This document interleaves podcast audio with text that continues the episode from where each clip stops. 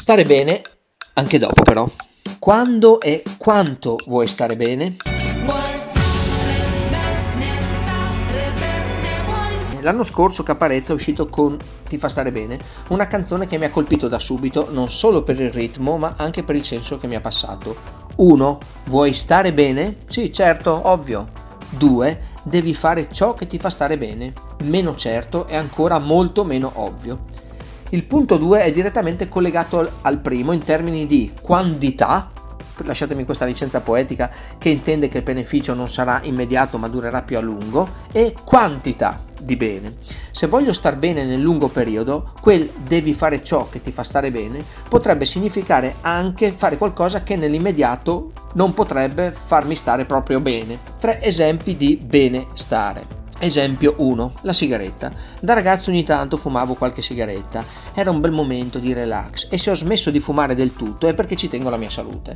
Sabato scorso però, vedendo un signore sedersi su una panchina ad estrarre un pacchetto bianco e rosso e poi accendersi una Marlboro in una specie di stato di estasi, questo almeno quello che ho interpretato sul momento mentre lo guardavo, mi ha fatto venire una voglia pazzesca di essere lì come lui.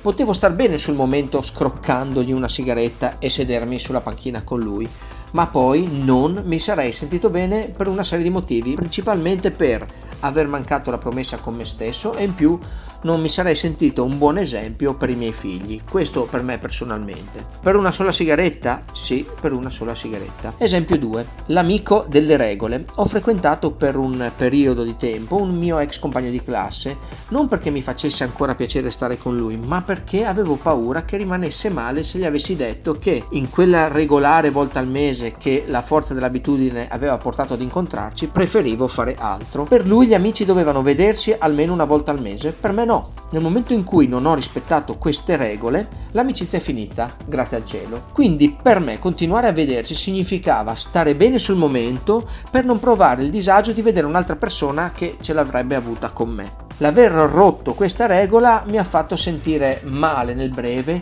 ma bene nel lungo periodo. Penso che Caparezza con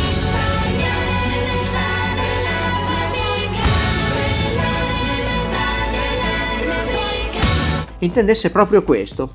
Esempio 3. Imporgente io mi sento più motivato a fare le cose urgenti piuttosto che quelle importanti perché non ho la pressione per farle, ma so che se mi impegno a dedicare del tempo a ciò che è importante, anche se non è detto che mi faccia provare piacere sul momento, so che nel lungo periodo, dopo quindi, starò meglio. Pensate allo studio. Adesso che lavoro non ho urgenza di studiare come a scuola, ma è importante che lo faccia comunque anche se non ho interrogazioni o esami vicini. Stare bene, tre passi avanti. Ho la sensazione che se sto bene oggi è anche per merito di quello che ho fatto ieri e l'altro ieri e l'altro ieri ancora e così via. Oggi sarà per un domani non troppo lontano uno di questi ieri. Allora, se così è vero, vale la pena iniziare a lavorare già adesso su almeno una cosa che dentro di me sento che mi farà stare bene, come nell'esempio 2 di prima relativo al togliersi di mezzo le persone che in cuor mio preferirei non vedere. Passo 1. In questo momento preciso, dopo che abbiamo riflettuto su quanto abbiamo appena sentito, rispetto a una frequentazione, un'abitudine, un qualcosa di importante che stiamo rimandando, pensiamo ad una sola sola scelta che sarebbe importante che prendessimo ora. Passo 2. Immaginiamo quale singola azione adottare per affrontare da subito quello che ci è venuto in mente nel passo numero 1.